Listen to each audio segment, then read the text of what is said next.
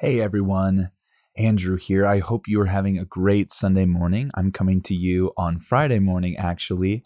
And as you know by now, the state of Oregon has issued a ban on large gatherings until the uh, COVID 19 pandemic is over.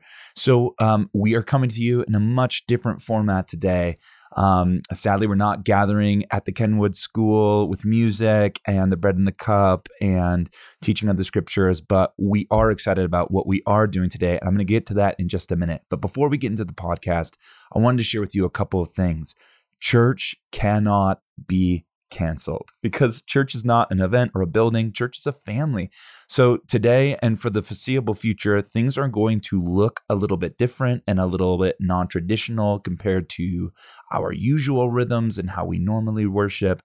Um, but but there's actually a lot of uh, hope because we are not um, like halting our church by any means. We are actually still participating in the rhythms and the life of the church both together and individually um, as we worship and grow in Jesus together. So we can take this news from the state of Oregon and online so many different ways, but our hope is that we choose to make, take the news in a very sort of particular way that is modeled after the heart and the lifestyle of Jesus. So here's how we are choosing to take this news. Number one, we are not given a spirit of fear. Second Timothy 1 or Second Timothy 1 7 says we've been given the spirit of power, love, and of a sound mind. Jesus teaches us in Matthew chapter 6 and sort of radical teaching on his Sermon on the Mount that we are not supposed to worry about our lives because God takes care of the sparrows, and the Father loves us so much more than them. Also, um, one of my favorite scriptures at the moment is Philippians chapter 4, verse 7 and 8. And I, I'm thinking about, in particular, those of you who are in sort of a vulnerable demographic or category. Maybe you're elderly, or you have a compromised immune system, or you love deeply people who are in those categories. How this news actually can be fear inducing. And we understand that. I think even the Lord understands that. Uh, Jesus understands that. And uh, the, the scriptures actually give us a way uh, to work through our anxiety. So Philippians chapter 4 says, Do not be anxious for anything, but in everything, with prayer and supplication, with thanksgiving, make your requests known to God. And the God of peace will guard your heart and your mind in Christ Jesus. So the hope of this is that we can take our anxious thoughts to the Lord, surrender them to Him, in prayer and um, the the peace of God is going to come over us. And this is just something that I would encourage you to do. Maybe even right now, hit pause on the podcast and just spend a few moments noticing sort of some of your anxieties and your fearful thoughts, the worst case scenarios that you may be playing out in your mind, and just surrender them to the Lord one at a time and ask the Lord to fill you with his peace. I've been doing that for you all week. And uh, I believe the leadership team of our church is doing the same. So our hope is that um, we would walk in confidence and boldness in the Lord. Um, which leads me to point number two. Here's how we want to take this we want to be a non anxious presence in our community. This is a witness to the rest of our town and our world that um, we have a enduring eternal hope, not necessarily even in this life, but in the, the age to come, as we're learning in the book of Ephesians. And so the way that we respond is actually a beautiful testimony to the city about the hope that we have in Jesus. So I want to encourage you in that as well. Number three, we want to be wise and loving neighbors. So that means that we're going to be taking the necessary precautions the World Health Organization, the CDC, and the OHA are all agreeing is necessary necessary. Again, we're doing this not because we're fearful or, uh, or responding in any sort of a fear response, but that we want to love and serve vulnerable people in our community. And the science on coronavirus, COVID 19, is really consistent. And so we just want to do the best that we can um, to prevent the spread of, or the, uh, yeah, the spread of the coronavirus, but then also um, to sort of flatten the curve to make uh, containment um, more manageable for healthcare providers. That's what the ban is about, and we agree that it's a good idea. Number four, um, let's contribute in the ways that we can to low income families who are maybe not prepared for the rapid societal changes that we're experiencing. There are a lot of families who are working two jobs, and now all of a sudden schools are closed and all of that. So there are rapid societal changes that are are happening all around us. You're experiencing them as much as we are, and we want to encourage us to serve our neighbors, our our the the brothers and sisters in our communities, um, in our Riverbend communities, in our places of work. We want to be um, helping and contributing in the ways that we can. And if we can serve you in any way, please reach out to us um, on our website. And uh, five, this is where it gets kind of fun. Let's get creative in how we're worshiping Jesus. Remember, church cannot be canceled. We are a family. And so, um, even though we're not going to be gathering together in the sort of family reunion style of the Sunday gathering, we're going to continue to, to gather as the weeks go on. So come to our prayer gatherings. They're going to be small. We're going to be taking necessary precautions with hand sanitizer and all of that. So on uh, Mondays from 5 to 6 in the afternoon, we have a prayer meeting every week for the Bakersfield Church Plant. On Tuesday mornings, we have contending prayer from 8 to 9. Wednesday evenings from 6 to 7 uh, for Alpha. And then on Thursday night, or excuse me, Thursday afternoons from noon to 1, we now have an hour of just centering prayer, which we just started last week. And it was absolutely absolutely phenomenal. Phenomenal.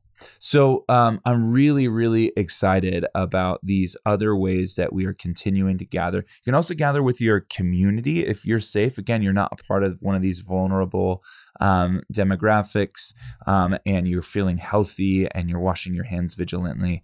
Um, the health experts that we've been consulting in the area have told us that that's actually perfectly safe for the moment. Um, and we'll give you updates as we have updates on all of that. Also, get creative with your family and worship. Worship is often connected to sacrificial giving. And so, um, a lot of times, what worship looks like is singing songs on Sunday, but it can also look like many other things. Um, again, giving to a local charity, uh, giving to Riverbend um, so that we can continue the work that we're doing. You can also uh, do art with your family um, if you're an artistic family. Um, there's all kinds of things that you can do. And on that note, uh, getting to the podcast here for a long time i've wanted to sort of shake things up. I love giving teachings on the scriptures and giving sermons and all of that's one of my, my favorite things that i get to do as a pastor. But i also love conversation in the scriptures and we don't always get to do that on sundays. And so yesterday when i learned about sort of the ban on large gatherings um, I decided to just try and pull together something that I've been wanting to do for a long time already. I called a couple of friends and asked them to be a part of like a collaborative conversation in Ephesians 2.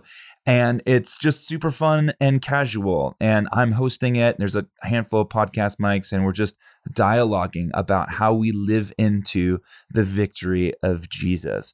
So if you're just now joining us, we're in the book of Ephesians, and I so hope you enjoy this conversation with my friends. Let's get to the podcast.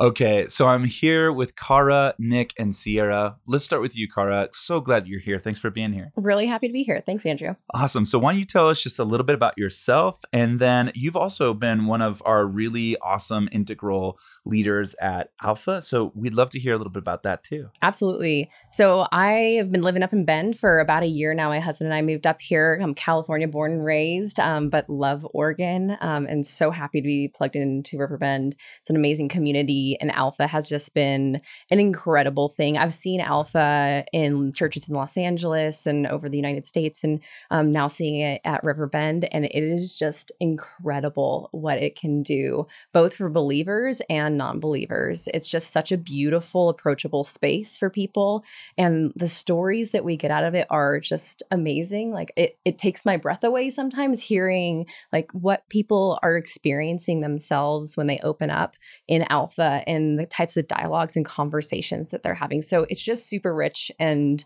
I'm really grateful to be part of it.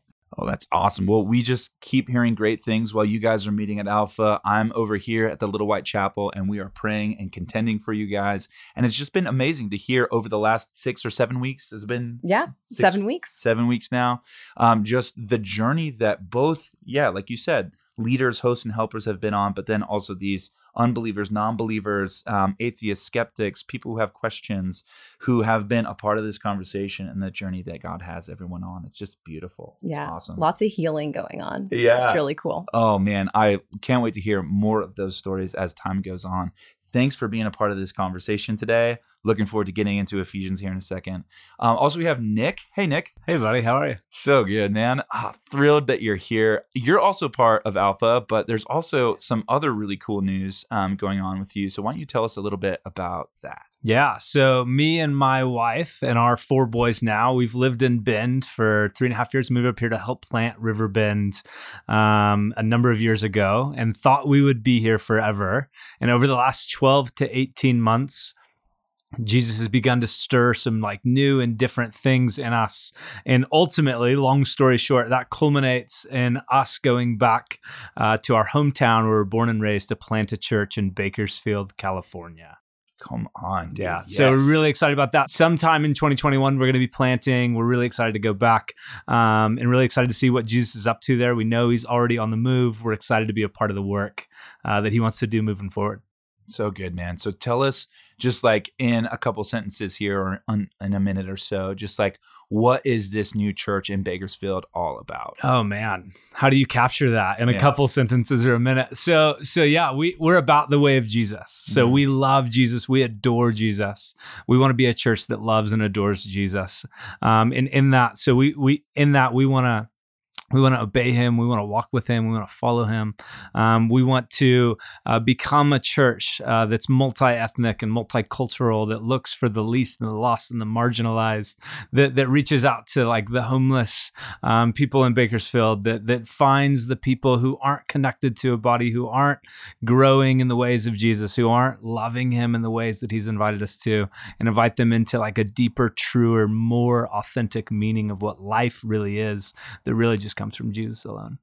So good, man. Yeah. So um, there's so much more that I'm sure Nick and Jackie would love to tell you about um, the Bakersfield Church Plant. Um, every Monday night from 5 to 6 p.m. here at the Little White Chapel, you guys are praying in particular for the Bakersfield Church Plant. And I want to encourage those of you who are not already connected and praying for them to please join that prayer meeting. Since we're not gathering on Sundays at the moment, the, the prayer gatherings are a little bit smaller. You can join that, and we would love to just invite you to contend with them for the city of Bakersfield. Thanks for being here, man. Um, also, we have Sierra. Hi, guys. So, Sierra, you guys, um, we're so thrilled you're part of this conversation. She's recently joined our team. She started on last fall as an alpha intern, totally unpaid, but just really, really has true. a lot of a lot of passion for what uh, for the city of Bend, for what God's doing through Alpha. Um, and you just have been destroying it, absolutely killing it, doing an amazing job. Thank you. And so we were like a th- like three months into your internship, I think, and we're like, man, we need to bring this person on our team because she's incredible. So um, just recently, you joined officially the Riverbend team, and you have been leading Alpha, coordinating Alpha, and again doing so great. Um, why don't you tell us a little bit about yourself and what you've enjoyed about Alpha so far? Yeah. So I was born and raised in Bend. And as soon as I graduated college at OSU Cascades, my plan was to go down to San Diego. Um, but when I ran into Brooke and Andrew over at Back Porch, uh, they prayed for me. And then we just got to a great conversation. One thing led to another. Now I'm on the team here. And yeah, just feel so lucky to be getting to be a part of and getting to lead Alpha. It's kind of surreal for me because it's something, like I said, I didn't plan at all. So definitely just the Lord's hand working. And it's been so cool to be a part of um yeah like Cara was saying just so much healing going on in myself in the volunteers and the guests that we have i've just made such amazing friends through that and uh, i just feel like i know i can like see the lord in a clearer way Mm. now through it and just the way that he loves people so well so i'm super thankful for it Oh, that's so great. Yeah. Um, and uh, hopefully this isn't like too much information, but like at the Alpha weekend away that Yeah. you we just had last weekend, you were actually baptized. yeah it was It's amazing awesome. and freezing I'm super shocked to learn that you weren't baptized yet, but I was just so proud of you for taking that step of obedience. And I just can only imagine the vulnerability that you showed the rest of the people that you had been leading all of this time. Um, and some of them being, again, non believers, people who wouldn't describe themselves as people of faith yeah and um, they got to see that moment for you. And I actually had a chance to talk with a few, and they were really impacted by it. Yeah, it was super cool to get to come out of the water and walk up to the group that I've grown close to, um, just to be able to hug them, even though they wouldn't call themselves Jesus followers yet. Um, I think that eventually, hopefully, they will. Um, and like it's an unreal moment that I can't even really put words to, but that was a really cool thing. And definitely going into it felt kind of awkward. Mm-hmm. And uh, yeah, it's just one of those things where you get so far along in your journey and then you're like, ah, I don't really need to do that step anymore of being baptized, but it's such a critical piece and so powerful. So yeah. Mm, so great. Love it. Well, you guys, we are here to like really get into the Word of God together. So, um, like I said, we've been in this little series in Ephesians, um, which has been really, really fun for me as sort of a pastor and Bible nerd to just learn all about it and then to teach it on Sundays. Um, but this is another fun format. So we're in Ephesians chapter 2, and we're going to pick it up in verse 16 or so, sort of a middle um, middle of the conversation, and read through the rest of it. But um, before we do that, I want to give you guys a little bit of an idea of how this is going to go today. Basically, we're going to read it, we're going to talk all about it, sort of what does it mean? What is what are these scriptures saying? And then we're going to talk about how we live this together. What does it look like for us to actually put this into practice. Remember, Jesus said that uh, the the people who are wise, the wise man or the wise woman, is the one who puts his teachings into practice. So we want to talk about that today too. Um, so up until this moment in Ephesians, it's been all about this sort of cosmic reconciliation, right? That in Christ, God's end game is to um, unite all things in heaven and earth under Christ. And then we learn all in Ephesians chapter 1 about the immeasurable power of Jesus and how he has like dethroned the kings and and and the principalities and the rulers of this dark age and he is reigning as king as we speak. Um, and then in the early parts of chapter 2 we learn that um, we were like part of that kingdom of darkness. We were a part of um, this other realm or this other kingdom that wasn't um, and alienated from the kingdom of God. But then in Christ, because of his rich mercy for us, we learn that he uh, raised us up with him and seated us with him in the heavenly realms. And then there's that famous line that if you were like a Christian growing up, you probably remember memorizing it. It's by grace you have been saved through faith, not of yourselves. It's a gift of God. And so it's this really amazing sort of conversation in the power of Jesus and what Jesus has done for us. And now we're picking it back up there in verse 16 and carrying it through the end of the chapter. So let's pray and then let's read this passage and get after it, guys. Yeah, God, we just thank you for this time and just this conversation that we're about to have. And uh, yeah, definitely unconventional and not expected. This isn't kind of how we expected to get this message across, but I'm just so thankful for the ways that uh, you continue to open our eyes and just work in and through us and in these spaces where we don't expect God. And I just pray for fruit from this conversation for anyone listening that uh, it would just bring life and hope and um, that the words that are spoken are of you, Lord, and just that we would all be encouraging. And yeah, really, I pray for a confidence and a boldness um, for each of us here speaking and for each of those people listening as well, God, just that we would each. Uh, like Andrew was saying, yeah, just kind of find our way in the like harmony that you create, God, and just that we would find confidence and joy in that, Lord. Thank you for this time and just guide this conversation. Amen. Amen. All right. Cara, would you mind reading for us? Absolutely. All right. Ephesians 2 16 through 22. His purpose was to create in himself one new man out of the two, thus making peace, and in this one body to reconcile both of them to God through the cross, by which he put death, um, which by which he put to death their hostility.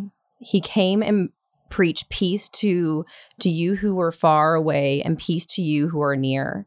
For through him we both have access to the father by one spirit consequently you are no longer foreigners or aliens but fellow citizens with god's people and members of god's household built on the foundation of the apostles and prophets with christ jesus himself as the chief cornerstone In him, the whole building is joined together and rises to become a holy temple in the Lord.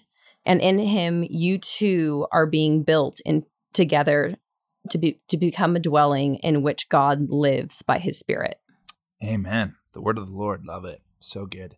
Okay, so we just read about seven or so verses. Now let's talk about it. What do these verses mean? So, starting with verse 16, we read, His purpose was to create in Himself one new humanity out of the two, thus making peace, and in one body to reconcile both of them to God through the cross, which by which He put to death their hostility. Okay, what is sticking out to you guys there in in that verse? man reconciliation Yes, it's amazing i mean the the idea of like taking as he's talking about these two groups the jews and the gentiles and like the jews being clean and gentiles being in that time uh, seen as unclean and he's breaking down that barrier Yes. so i yeah. love that reconciliation Totally. And like, forgive me, you guys, but sometimes these big Bible words, they make sense to me one day. And then the next day, I'm like, wait, what does this mean again? So, talk to me about reconciliation. What is reconciliation? I feel like the simplest thing is just to become right with God. Yes. Come on. Mhm. Yeah, Yeah. exactly. Yeah. so good. yeah to have his eyes and his lens Yeah. Yeah. Yeah. Yeah, a- absolutely. I think um, that's definitely one of the main things that I see there to be reconciled to God. Again, the beginning of this passage, which we didn't really read together, but that we studied together in previous weeks, is that we were once separated from God. Even there's some language in the New Testament that we were enemies to God. We were part of this kingdom of darkness. Um, and that was because of sin, that was because of rebellion. But because of God's grace and his mercy, he made a way for us to be back into his family, which is what we're going to talk about in a second. So I don't want to jump too too far, but reconciliation to God is about um like the stuff that was keeping us apart from one another, like God taking care of that for us. And again, the the line there in verse 16 is through the cross, right? So it's like the cross is the thing here.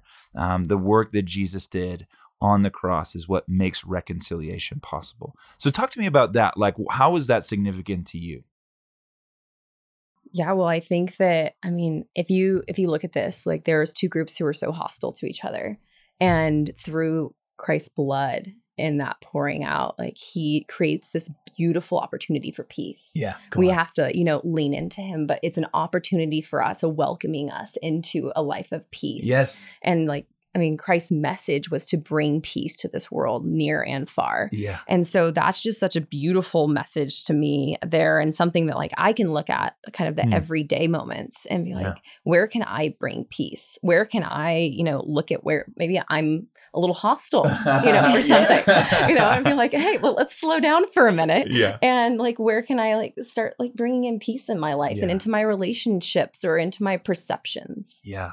Yeah, and even at the end of verse 16, it says, by which he put to death their hostility. And so, like, when Jesus died, he died, but he also put something else to death. Yeah. He put their hostility to Yeah, death, yeah. which is like like he absorbed the hostility that was Mhm. this barrier between these two people groups, between Mhm. these two ethnic groups. Yeah. And he absorbed it upon himself and like put it to Mhm, death. And then mhm. like in that way, like what does that look like for us? That it looks like we have the same opportunity to like absorb the hostility that exists in the world Yeah. Totally. as followers of Jesus, as people who love him. yeah. come on. Um and and just to like mimic and walk in his ways. Like we get to we get to be a part of absorbing like that death, um, that hostility, like those types of things that yeah. the verse 16 shows us. Yeah. No, I love how the story is coming full circle. Thank you guys for sharing. Like the story goes from hostility, there's enmity, there's like di difference and disagreement between us and God, and He's made peace. I'm so grateful you made that point. So we go from hostility to peace with God. And then, yeah, the wordplay that you pointed out there about how Jesus put to death hostility is like intentionally really ironic.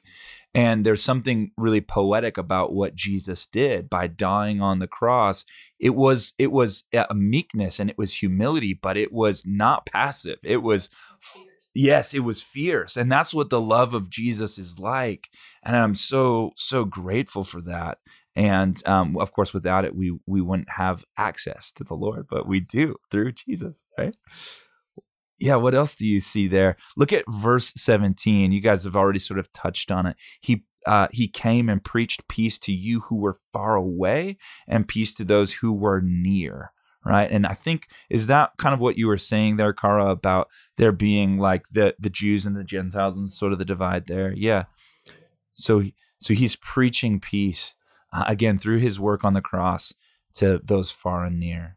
And i think um this is less like as a pastor i talk to a lot of people. In fact as we were praying for alpha last night we just got this sense that there's these people who feel like they can't possibly have relationship with god. They're too far gone. And what does the scripture speak to that? Like god man like i don't know you, maybe you like can have relationship with god but i'm just too far gone. Just never too far gone. Yeah. That's just the reality and Yeah. that's just like that the truth of it. And you can feel so far you can see someone and be like oh maybe th- that's that'd be a real tough turnaround you know? yeah yeah. But you know what? That's not our position. Yeah, like yeah, our position totally. are to be like the hands and the feet and the love of christ Yeah. and to him no one was too far. Yeah yeah for sure Yeah, which I also think just kind of calls us back to this, like to that that type of posture. Like like first when we realize like we were once that far, Mhm, like mhm. we w- we were far from God, and so so as we move through the world, like what type of posture do we carry? We carry one of grace Yeah. because we were once far from God, and so that means that that like everyone made in God's image, made in the the image of our creator the one whom we love. Um, like that that means we view them in that way. That although they may be far from god we view them with grace and care and love and dignity all those things because they value um, because they're made in god's image. God Yeah. loves them. He created them. And so yeah. so yeah. It's great. Yeah, on, and on that note, um, just pressing into that a little further, I feel like I've had this unique vantage point to see people who are what I would categorize as far away and what I would categorize as close or near. And I'm always surprised to find that a lot of times my assumptions are totally wrong. Like I've seen a and kind of lately even I've seen a lot of like church people super hard-hearted and like resistant to grace and gospel and kind of grew up in a culture of religiosity and stuff like that. And that's really kind of hard to undo. Like once that foundation's built, it's kind of hard to undo. And then you hear about people who would say, "Oh my gosh, I'm like the furthest thing from a Christian. Like I don't want to have anything to do with that stuff. That just sounds ridiculous." And then, uh, and and yet, you know, there might be some of those people even at Alpha right now, but uh, that are they're actually closer than you might think. And uh, of course, the classic story from 2019 was Kanye. I'm like all about Kanye. I get laughed at in my house. I get laughed at at church, and uh, but I'm so into him because um, what a turnaround! He literally goes from rapping about how he is God and how Jesus must be jealous of him, literally. Of course, I'm cleaning up his lyrics, but that's what he's saying. Um, and then uh, to now saying like Jesus is Lord, Jesus is King, and he's like quoting Ephesians, and he's like going around the country and sharing his message. And of course, it's probably still a little bit messed up. He's probably a recovering narcissist and all of that. I'm not saying he's perfect. All I'm saying is that there's a genuine conversion to Jesus there. And a year and a half ago, I would have been like, yeah, no, Kanye's about as far as you can get from the kingdom of God. So Well, and I just want to pivot back from that. Like the, the same fierceness we were just talking about a few minutes ago, like the first two words of verse 17 is he came. Like like that's he comes with that same fierceness um, in pursuit of the people um, because because of his love for us. Like so so what could Kanye do? But Yeah. like he can reject that love or he Yeah. can respond to that love. And Right. so so but I like it, Yeah. it is shocking because you speak about that and and like I think most of us who have followed Jesus for any period of time would say we've had that same experience where Yeah. like we kind of cast off the ones who seem far off in Yeah, some yeah, ways. Yet they seem to be the ones that are quickest to respond to the gospel. Yeah, totally. 100%. And remember, Jesus preached peace to both, but like the invitation is open to all, and that's the that's the beauty of it. So thank you for sharing that, you guys. All right, let's go on to verse 18. This one I love for a lot of reasons, but talk to me about this. For through him we both have access to the Father by one Spirit. So what sticks out to you there? Man, I think the idea that we, so kind of touching on what you were saying before, is that we didn't have access before because yeah. we didn't grow up Jewish and Yeah. all of these things, right? And if it wasn't for Christ coming 2000 years ago, like we wouldn't even be here having this conversation sitting with these people. Yeah, right? yeah, yeah, totally. and like having our lives totally changed um, to the core. And so he's granting this access to us and this privilege of being his child. Mhm. And like that is just such an incredible thing. But he doesn't just grant it to us. Again, going kind of off of what you guys were already saying, is like it's to near and far. Mhm. And so again, it's a kind of shifting of our perceptions or making sure that our perceptions and our lenses are appropriate because like it's not just for me. It's for all the people who maybe I don't think have a chance, but they have a chance. Yeah, yeah, right? yeah. Come on. Yeah, a hundred percent. Yeah, it's so powerful that sitting here reading it, I like got chills just in this room as we're like having this conversation. I've read that and thought I understood that so many times, but just the deeper you go and in conversation, like talking about verses 16 and 17, going back a little bit, when you think about like the responsibility that is, and I think we talk about that later, so I don't go too far, but my immediate reaction is just like, oh my goodness, like what an honor that we get to carry his spirit and like we're connected and it's intimate and it's meaningful and like by what Jesus did on the cross, like killing hostility, like just all these connections, it just absolutely blows your mind when you really start to understand.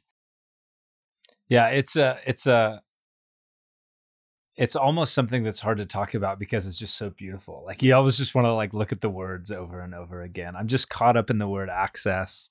Um because I like especially with the Old Testament like layers mm-hmm. that you can Oh, read totally. into Yeah. that word access because for so long the Israelites God's chosen people didn't have access in the way that we do. Like like they accessed the mm-hmm. holy of holies like the inner courts of the temple one day a year mm-hmm. on Yom Kippur by the by the high priest. And so like like that was their access to the fullness of God's spirit. And like now we live in full access um, to the Father by one Spirit. Right. So like it's it's it's unfathomable in a lot of ways. Yeah, and I love the idea that the spirit doesn't just dwell in a place in the temple, right? yeah, like yeah. now the spirit dwells within us Mhm. and within the church. Mm. And like, oh, yes. it's just super good.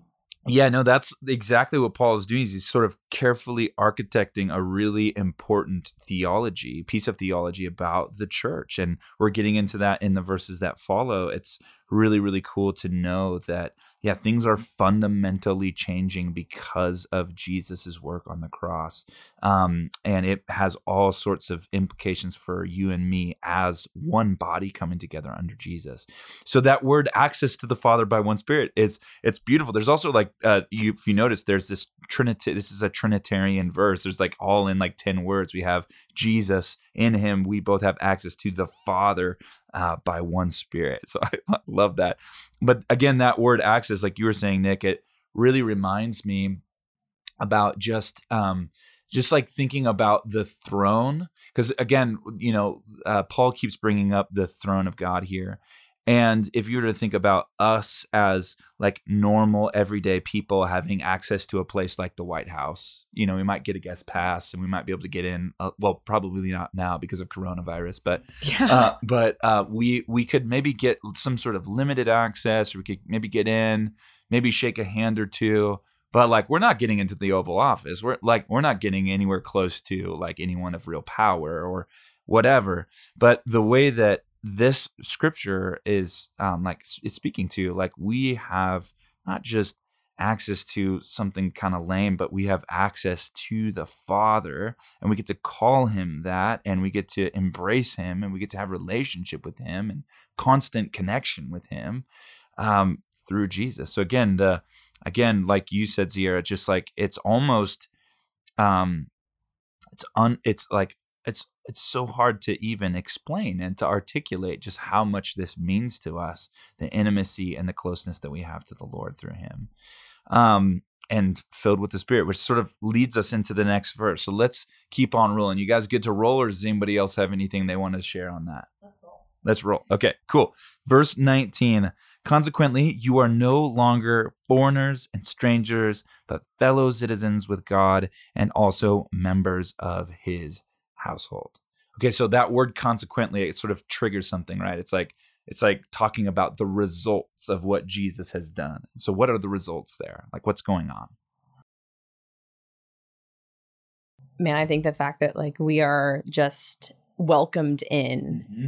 Mm-hmm. despite where we were Sure. and where we are Yeah. currently like it's Yeah. just this welcoming invitation um to like all different cultures all different values all different perceptions or mentalities um and he's saying that like my my gift is for all of you Yeah. equally Yeah, yeah, yeah.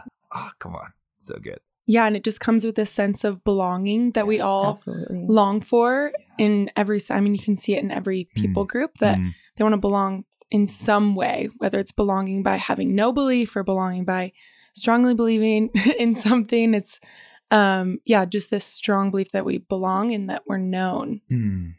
Yeah, yeah. That's a that's such a great point.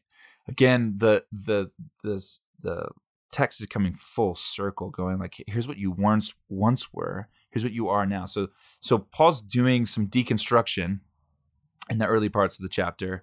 This is what you once were, sort of picking that apart, and now here's the reconstruction. Reconstruction. This is who you used to be. Like you used to be a foreigner, a stranger. That's identity language. But Mhm. now you are fellow citizens with God's people, like citizens of heaven and members of his household. And that's speaking about identity. Yeah. So in Jesus, we have this brand new identity, right? So, what is that identity of being a citizen? And what is that identity of being a member of his house? What is that? What meaning does that sort of carry for you, like personally?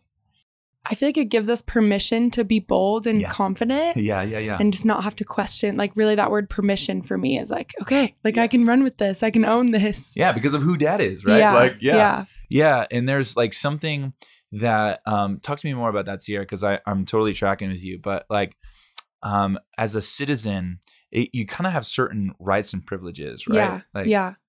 And yeah, I mean, it, it says citizen and then it says members of his household. So, I mean, you think about showing up to your parents' house, you just walk in and you go to the fridge and you're hanging out. yeah, When you show up to somebody's house you don't know, you're kind of awkward and yeah. you're not going to go to the pantry, hopefully. But well, I do. so, yeah, except Andrew. Uh, but yeah, it's just a different feeling, like I said, of belonging and having permission to just rest and be exactly who he made you to be. Well, and I just think of like the word citizen, and and for us in the West, like me, born and raised in California, like the word citizen doesn't um, doesn't necessarily like citizenship isn't something I think of a lot, but in terms of like having some friends, knowing people who have immigrated to America from another country, like some of them regard like the day they they got citizenship in America is like one of the greatest days of their lives. And so like like that's citizenship to america now like citizen to the to the like kingdom of god and to the heavens right? And so so like what is what is that implication for us? What does that truth speak about us? Like how much how much should our hearts like rejoice in that truth about who we are? Yeah. um that like we're a part of a, a, a like global movement of new humanity that is the faith and belief in jesus in his inbreaking kingdom of God. And so like that that's what we're a citizen to. Like that's our primary citizenship um, while we're here on earth. But like our citizenship our allegiance belongs to jesus. Yeah. um, and so yeah it's just That's super- good. So you you talk about like a gratitude that's definitely needs to be there, and that's like hundred percent. And I think um, sometimes when I'm chatting with people and I and I and I don't see that like gratitude uh, ab- about what Jesus has done, sometimes I wonder how much we've internalized this new identity that we have, and so I want to press into that. And I guess that's kind of maybe something for us to land on too today. Is just like maybe we need to just sit with that for a while and really internalize what Jesus says about you, what the scripture says about you now. But you also talk a little bit about like a like a renunciation of like former identity and former cultures and practices and customs and stuff like that. Like you mentioned like leaving the old behind and coming into the new. And that's interesting. I'd love to hear what you guys think about that. Yeah, well, I think that's that's like such a cool and beautiful thing about Christ's blood is that's like we are not citizens of this world. Yeah. We are in this world, Yeah, yeah, but we belong to Christ. Mhm. And like our thought process, our hearts, all of these different things about us, they all should be pointing to Christ because that's where our loyalty is. Mhm. Mhm. And like it's so easy Mm-hmm. to get stuck as being a citizen of the world Mhm. because there's so much noise around us that just pulls us in deeper and deeper. Um, and it it's just a, a step, a step of faith and a step of um, yeah, I don't know, out of your comfort zone maybe Mhm. to get into this place where, you know, I accept that I'm a citizen of Mhm. heaven Mhm. and the privilege that comes with that is just beautiful and it's like I feel honored to be able to be that Mhm. and to kind of get out of some of the noise of the world. Yeah, hundred percent.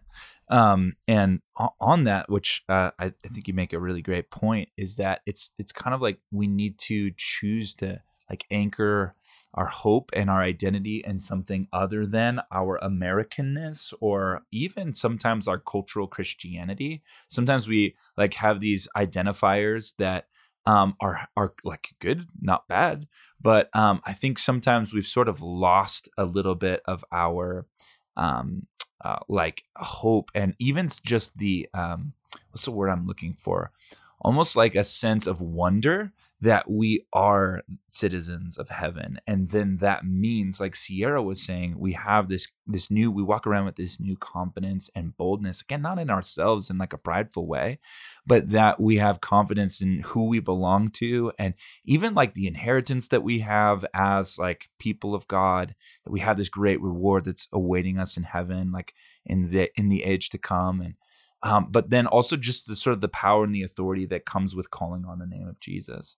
Um, and again, uh, my my thing, and this is you know maybe to help sort of bring this into the everyday for us is like sometimes I wonder how much we've internalized that. Again, talk about it, yeah, sing it probably, but then culturally we still find ourselves to be sort of wrapped around the axle when it comes to being American and again some of these other things around culture of Christianity. So how have you guys found as like uh, like been helpful saying, okay, no, no, no, this is who Jesus says that I am. I am a child of God. I am a daughter. Sierra, you are a daughter of God. That's like the most important thing about me. I'm like brought into the family. So like, how do we internalize that? How do how does that become real to us? Um, does that making sense? Is the question making sense? Absolutely. Yeah. Okay. Yeah, I think one of the most important things that comes to my mind is just recognizing that it can look it looks different for everyone. Um, so sometimes like you're talking about we don't internalize it maybe because it doesn't look like for me it doesn't look like it does for Car and it doesn't Yeah. look like it does Yeah. like it looks different for everyone and we all know our fathers in different ways and the same thing like we all know the father in different ways and so that's something that I've really been learning Mm. especially through alpha is just that God finds so much pride and joy in the fact that we don't all look the same. And I love that line of like, unity doesn't mean uniformity. And that's so important because we each have such a critical role. And I feel like that's so cliche sounding, or it used to be to me. Mm-hmm. But it's like, I feel like I'm processing it in a new way and really getting to see it and experience it. Mm. And it's so important to understand that to be able to fully accept the Lord's love for us. Mm. It's great. I think another thing is about like just where our worth is. Mhm. And I think it's Oh, so yeah. easy and it's a little bit on what I was touching on before, but it's Yeah. so easy to put our worth and say like what our job is or what our relationship status is or you know how healthy those relationships are, whatever it is, right? Our family, things like that. But the reality is is that's not where our worth should be coming from. Um and so just kind of that like recentering that Yeah. I am not only a citizen Mhm. of heaven, but I'm also in the household Yes. and that like just like also segues into the Uh-huh. idea that there is and i think he's starting to allude Yeah, here is uh-huh. that we have individual purpose Uh-huh. and we have a collective purpose as well but it starts bringing in like a little bit more of like that reality that you know we're going to start like building Yeah. in what that purpose looks like Yeah. um, as a church and Yeah. together with different bodies and different you know personality types and gifts um, so yeah i really like that Mm, yeah, good, good. Thank you so much for sharing. And that's exactly, I think, what I was sort of beginning to process myself is that um, sometimes in our culture, maybe more than ever, I don't know, um, but it definitely feels like in 2020 it's like this a lot. Like we we are defined externally. Like one of the first questions guys ask each other is like, "Hey, what do you do for work?" Um, we t- we tend to be defined by how people see us, right? How how we're perceived by others. And so that leads to a lot of things. I think it leads to insecurity. I think it leads to this this idea that once people start stop saying great things about us, then we start to like lose our identity and we go through a little remake ourselves. yeah, yeah, we have to sort of reinvent ourselves and and so it we end up living externally or we live from this like really insecure place. But again, and I think internalizing some of this stuff involves us being defined in, uh, more internally, going like, okay, um, spending time with the Lord, spending time in the presence of God, maybe even memorizing scriptures like these, and just sitting in that and meditating on that.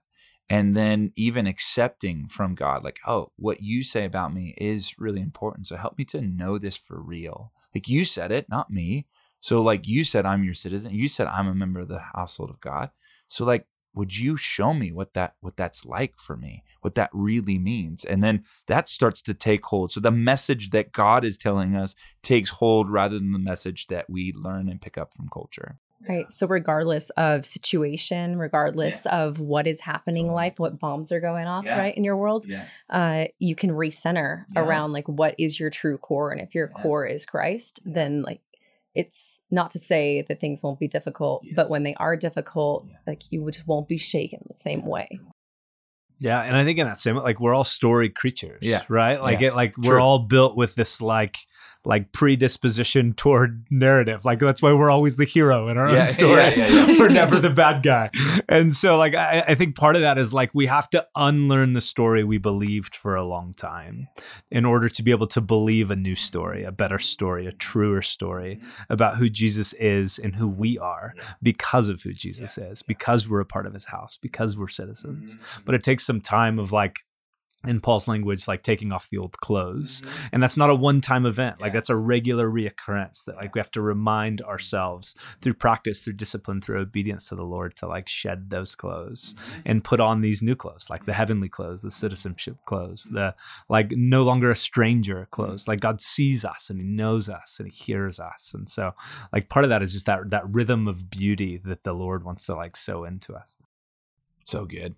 So much more we could say on that. So You're much. kind of dipping into spiritual formation, which is sort of like the centerpiece of our vision going forward for how we become like Jesus. So that's beautiful. Um, but you guys, we got to roll because there's a couple more scriptures here that we just have to take a peek at before we're done. So, uh, verse 20 uh, and verse 21. Sierra, would you mind just reading those two verses over again, 20 and 21? Yeah. So it says, built on the foundation of apostles and prophets, with Christ Jesus himself as the chief cornerstone. In him, the whole building is joined together and rises to become a holy temple in the Lord. All right. So this is uh, a metaphor. What is the metaphor about?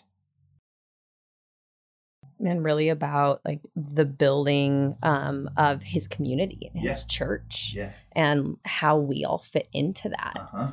and just about you know christ and his act on the cross yeah. is the blood that brought us all together yeah. with the same opportunity to enter into God's presence right. and into his kingdom, and into his household, yeah. into being a citizen. Right. Um, and I love that language of the right. cornerstone. I think it's so yeah. easy to just hear it and just kind of like pass over and be like, oh, it's Bible language. Let's keep going. yeah, but if you look at it from like an engineering structural perspective, I really love the idea that it's two load bearing walls that require this cornerstone and they're going to be putting pressure onto that cornerstone. Mm-hmm. And that cornerstone is relieving the mm-hmm. pressure mm-hmm. and not only providing this like structural substance, but it's mm-hmm. also just like really providing this like lean in kind of mentality or verbiage for us to take. And so I just like look at that in life in that like in order for these Jews and the Gentile, uh, Gentiles to get along at that time, like they had to lean into Christ yeah. and lean in hard. Yeah.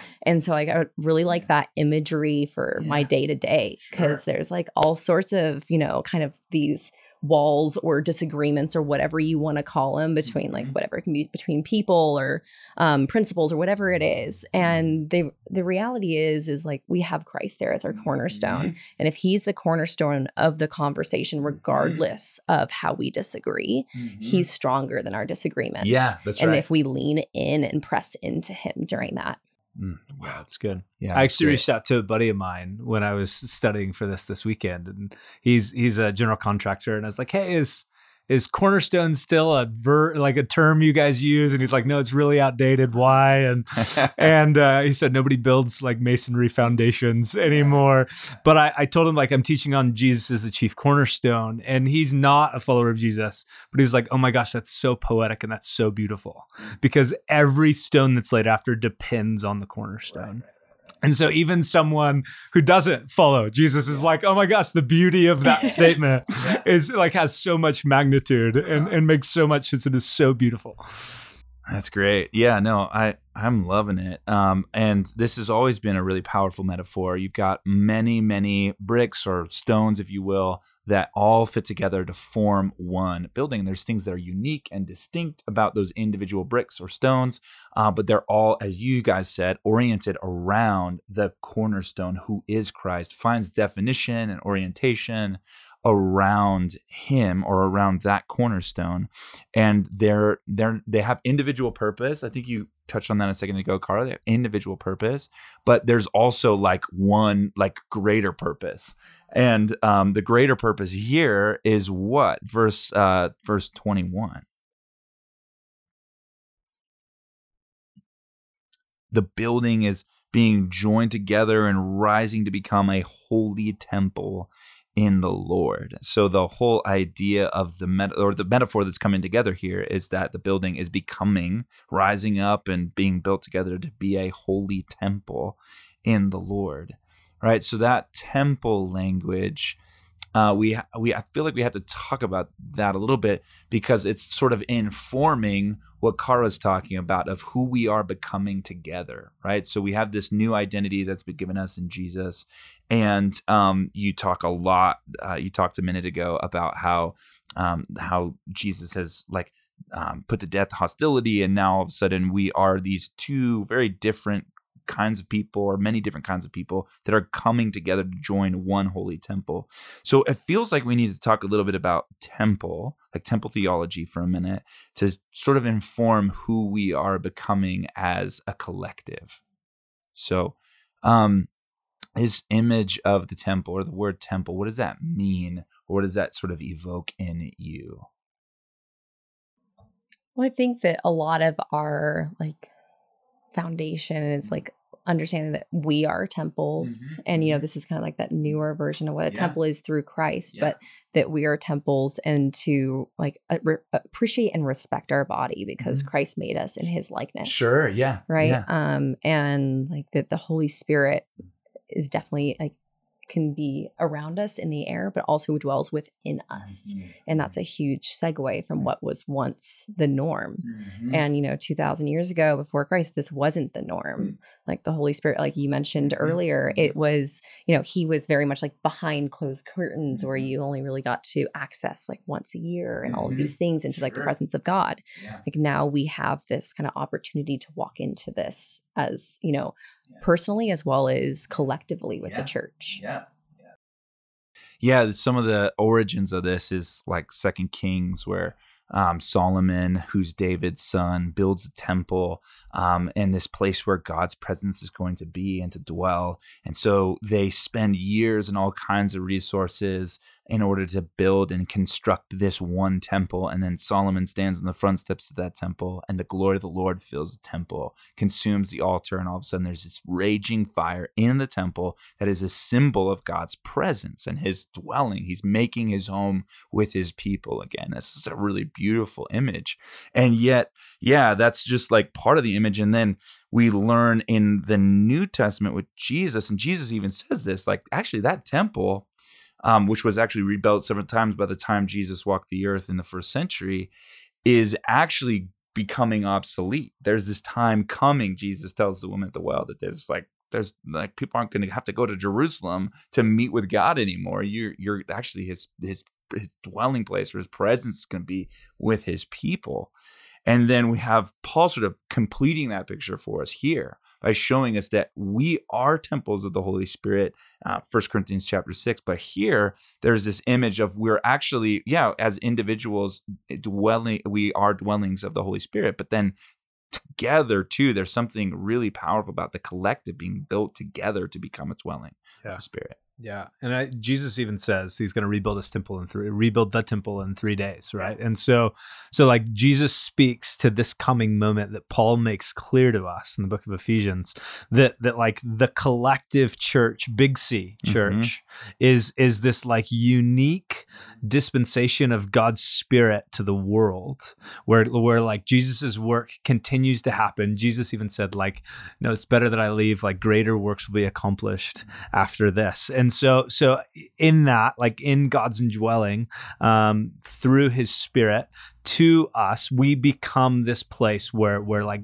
god lives on earth in us to continue to be a part of like the kingdom of god breaking in continuing to like take more ground um, by the power of the spirit by the might of the spirit and and that is the collective church. Like that is the movement. That is the call. That is the invitation is is to be a temple like a place where the lord dwells and his work is accomplished. And the temple like in in the old testament the temple wasn't like it very much so was like where god's presence resided. But it was much more than that. It was like the center of life for a city. It was the center of culture for a city. It was like where feasts and festivals. So like you take all of those things and then jesus like jesus says like you are these things. Like you are a temple. Like you are the center of where life happens on the earth. Like you because God's presence, God dwells with you there.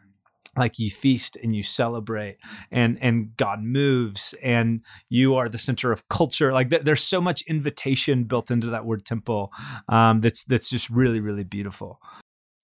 Wow, that's cool yeah, we could talk about all kinds of things there. Um, the thing that is sort of sticking out, of course, is that, and this is if you if this is new to you, if you're like new to the story of the scriptures or whatever, um, that what's happening here is that you become this home where the spirit dwells and you have a new intimacy uh, with the lord. Like he's not just around you or sort of like in proximity but you are a dwelling for him and he comes up and takes up his residence in you as his people. It's great.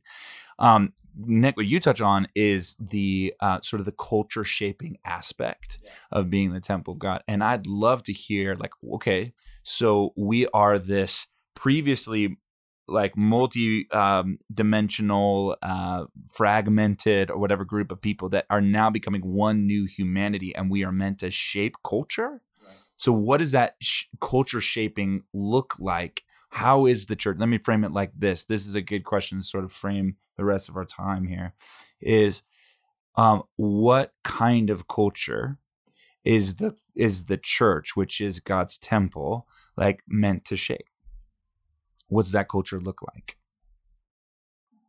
Yeah, I think a culture of peace and of unity. Like, I mean, that's just like iterated so many oh, times in this yeah. section. And um, I think like how how do we actually live that yeah, in yeah. a real way? Like, I mean, we have to break down our everyday moments mm-hmm. and are we bringing you know a mm-hmm. peaceful presence you yeah. even mentioned yeah. this when yeah. we were just talking about like how can we approach our community even in terms of the coronavirus like yes. we can be a non-anxious yes. peaceful presence um, and that's how we can you know mm-hmm. worship the lord mm-hmm. as well as love on people mm-hmm. like he mm-hmm. would have loved on people so Oh, I, I, you're so right. Like a part of what our role is in the city of Bend, in Redmond, wherever you live in Central Oregon, is to be that non-anxious presence. Say, hey, we have a hope that this life is not all that there is. That there can be a pandemic, and that you know even small businesses can suffer, which of course is not what we want to wish on anyone. But we still have a hope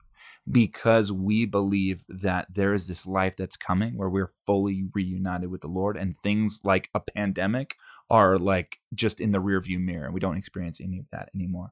Another thing that you mentioned of unity, so you mentioned peace, you also mentioned unity. And I remember you were talking before how uh, I love how different we are in the family of God. And that's not a bad thing. That's actually a good thing. If we were uniform, as you said, Sierra, man, how first of all, how boring would that be if we were all one and the same? And man, the church would be nuts if everyone looked and acted like me. That would just be crazy. um, I don't but- think I'd come. yeah, I don't think I would either. Um, so the reality is that the reality is that we are so different. I, I use the illustration of like you, Cara, with your husband, Mark. Like you are extroverted. You're getting to know Ka- Cara here. She's extroverted, super bubbly and fun, has a lot to say, and she's really well spoken and super sweet. And Mark is a little bit more introverted. Mhm, absolutely. Um, and uh, and it maybe takes a little bit of drawing out to get to know him a little bit, but you start to talk with him, and you can just see the depth of character, the many layers to who he is. He's a super rad person who's awesome, and I just agree. Incredible. I'm, not sure, I'm sure you do. And you could speak more, more to this than I do. But the, the reality is like, so you guys are really different humans, but together you are this really complementary sort of team. And I think that's that unit of the family really represents this idea of church really well. Yeah, totally. And I think that, you know, we can look at it in that kind of church lens is that we Uh-huh. have different roles and gifts and Yeah.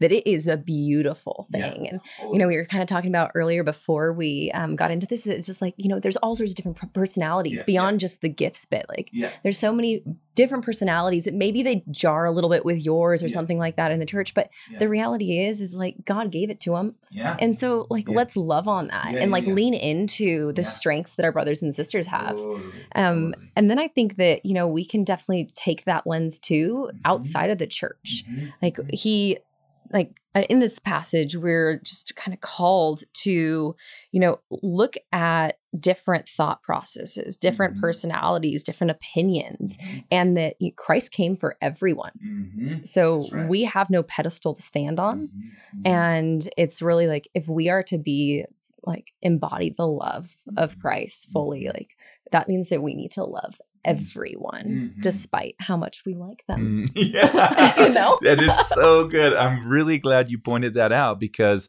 um, because we're called to be one, that doesn't mean we always agree or necessarily naturally gel with other personalities. Um, and I'm glad you really you brought that up because when we were getting ready to launch Alpha, uh, back before we brought um, Sierra on as an intern, I knew that if I was the one sort of leading and running Alpha, I would mess it up because I like I'm people tell me I'm an intense person and I just get really excited about all of this stuff. And I knew that we would need someone who had a primary gift of hospitality, who's a really awesome uh, listener and who is super empathetic and um, and super hospitable. And so um, we thought about, of course, having Sierra. Your your personality is so perfect for that, and you have been able to take Alpha somewhere that I definitely wouldn't be able to take it because of just how you're wired and how God made you. And so, yeah, the the differences that we have really need to be celebrated, um, and not sort of like picked apart in order for the the the building, if you will, to come together. Right? Yeah.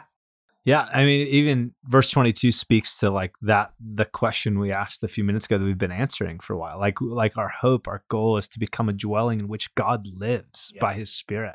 And so like think about what that means for a second. Like God lives. So so what does that look like? How do we live into that space? Like we we become people that like demonstrate that God lives, mm. that he lives by his spirit as we mm. lean into to his spirit as we lean into unity as we lean into peace all of those things through jesus Mhm. like we we become the demonstration that god lives mm. Yeah, and I love that because even earlier you said, I think Andrew, it's not passive. Like none of Mhm. this is passive. Just kind of sit back. I know my personality type tends to be more of just like take it as it comes, go with the flow. But um, all of this is engaged and interactive. And Jesus came to preach peace near and far, and that's what we're here to do. So just like Mhm. recognizing that is really powerful too. Yeah. Wow, that's great. Well, you guys, um, this is my first time sort of leading a podcast like this. you did this- good You well, did. I think my inexperience is showing though because we're an hour into Oh, this. We did okay. You guys did fantastic. Thank you so much for joining the conversation. Let's just like close with one final question of you're talking to somebody who goes, okay, all of this sounds great. I love this sort of robust theology of the love of Jesus. I love the poetry of it. I love the cornerstone stuff. I'm like into it. I'm a citizen. I'm a member of his household. what uh, like what can I now go and do or what can I take from this message and put into practice? Yeah, I would say like seek out people and relationships that maybe you don't drive perfect with where Yeah. you could bring more peace into that space. Yeah. And so I think like I don't know, leaning into it, kind of like what Sierra said. This Mm-hmm. is not a sit back and relax and kick up your feet kind of a conversation or life, right? Mm-hmm. Like we are called to action. And so like seeking out those, you know, and Christ was so good. He's just like seeks after us and chases after us in love. And I think that we have that same obligation as his disciples in a way and form, right? Mm-hmm. And but in our present day. So it maybe looks a little different, but I think just, you know, like being like what relationships in my week Yeah. coming Yeah. up Yeah. you know are difficult or challenging or situations and how can i thoughtfully and purposely bring peace Mhm. into that. And you know whether it's being not anxious Yeah. or you know Mhm. having you know really thoughtful meaningful conversations with people one-on-one or whatever that looks Mhm. like Mhm. You guys, you heard it here from Cara that you need to go and find somebody that you don't completely agree with and maybe don't jive with totally and Blame make me. peace there. That is a phenomenal thing to go and do after learning uh, from this passage. Well done. What else? I'll jump in. So one of the things that just continues to circle back for me that that Cara just spoke about, like really seeing people, um, is how I would summarize that. Like she she spoke about seeing people and Yeah. like Mhm. stepping into those spaces.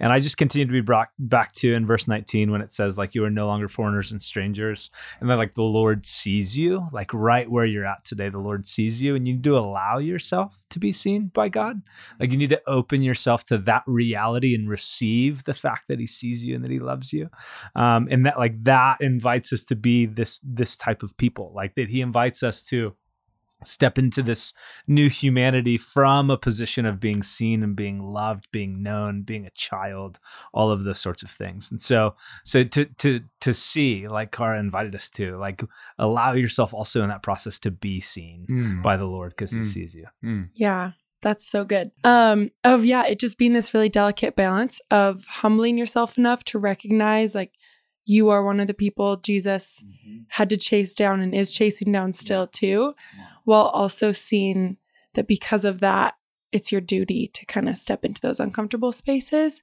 Um, so for me, my encouragement is alpha. Yeah. Uh, and if it's not alpha, then something like it, just sitting down and like we're all saying, like seeing people where they're at. And it usually takes time and energy and it's not always super comfortable. And sometimes you say, I don't know, and that's okay. Mhm. And it's a really sweet, humbling thing to do. So yeah. That's really good. And I'll, I'll just wrap it up by saying um, it's been shared a couple times already, but um, I feel like we're hearing from our culture so many times um, like what defines you. Um, and our culture wants to define you in one way, but you are not defined by what other people say or think about you. Um, you are not defined by your net effect on the community, even. You are defined by who Jesus says that you are. And we have to take hold of that and we have to really internalize this truth as reality for us. And what we're doing there is we're anchoring our hope in this reality. Our citizenship is in heaven, and we're finding ourselves the more we trust and the more we believe in what God has said about us, the more it really influences us. We find ourselves not as anxious. We find ourselves able to step into moments like the one that we're in in our society in a posture of love and peace and grace. Um, and so I just want to encourage you. Thank you so much for hanging in through the rest of this podcast. Um, and well done yeah, you guys did great. And um, we love you guys so much. Thank you for being a part of this conversation. Thank you to Cara and Sierra and to Nick. Um, I want to leave you with this last thought. We're not worshiping. Normally, when this time is done, I we have Danny and his uh, really cool, like, you know, hipster pants and he's joining uh, he's jumping onto the stage and he's leading us in a song. And that's like worship through music. And that's a super important part of what we do. Um and we're missing that this week. And that's sad but it's also an opportunity for us to worship in some different ways. So, um, worship is often in the scriptures connected with sacrificial giving. Um, and so we've made it about music because it is, but there's also so much more to worship than just that. It's about where your heart is at, it's about who you're serving, it's about what you're giving your time to. So you could do any number of things. You could, of course, give to Riverbend. We have a lot that we're doing and want to keep doing. So the more you support that financially, the better. You can also support like a local charity that might be um, supporting um, low income families during coronavirus. Um, you could also go to your neighbors, uh, knock on their doors, see if they need anything. Maybe they didn't supply up the way that you supplied up um, when the pandemic hit. And so you are sort of um, better supplied than they are. What do you have that you could share with them?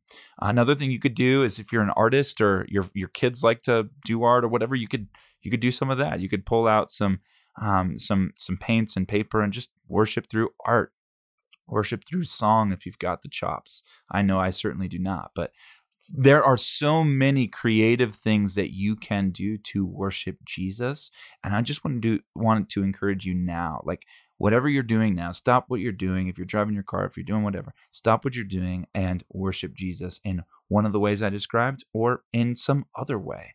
But give your heart now to Jesus. All right, let's pray and then we'll close. Jesus, thank you for my friends. Thank you for my family. God, I pray protection over them. Um, in Jesus' name, we pray against um, this pandemic um, taking root in our town and in our city. And we just ask in Jesus' name, uh, would you bring healing? Also, we just pray, Jesus, that you would strengthen us by your spirit, that we would be united in love. Um, and as we've talked about today, be this compelling voice to our community that um, Jesus is who he says he is. Um, and God, we just pray you'd strengthen us for the week ahead. We love you. Pray these things in your name. Amen. Amen. Amen. Goodbye, you guys.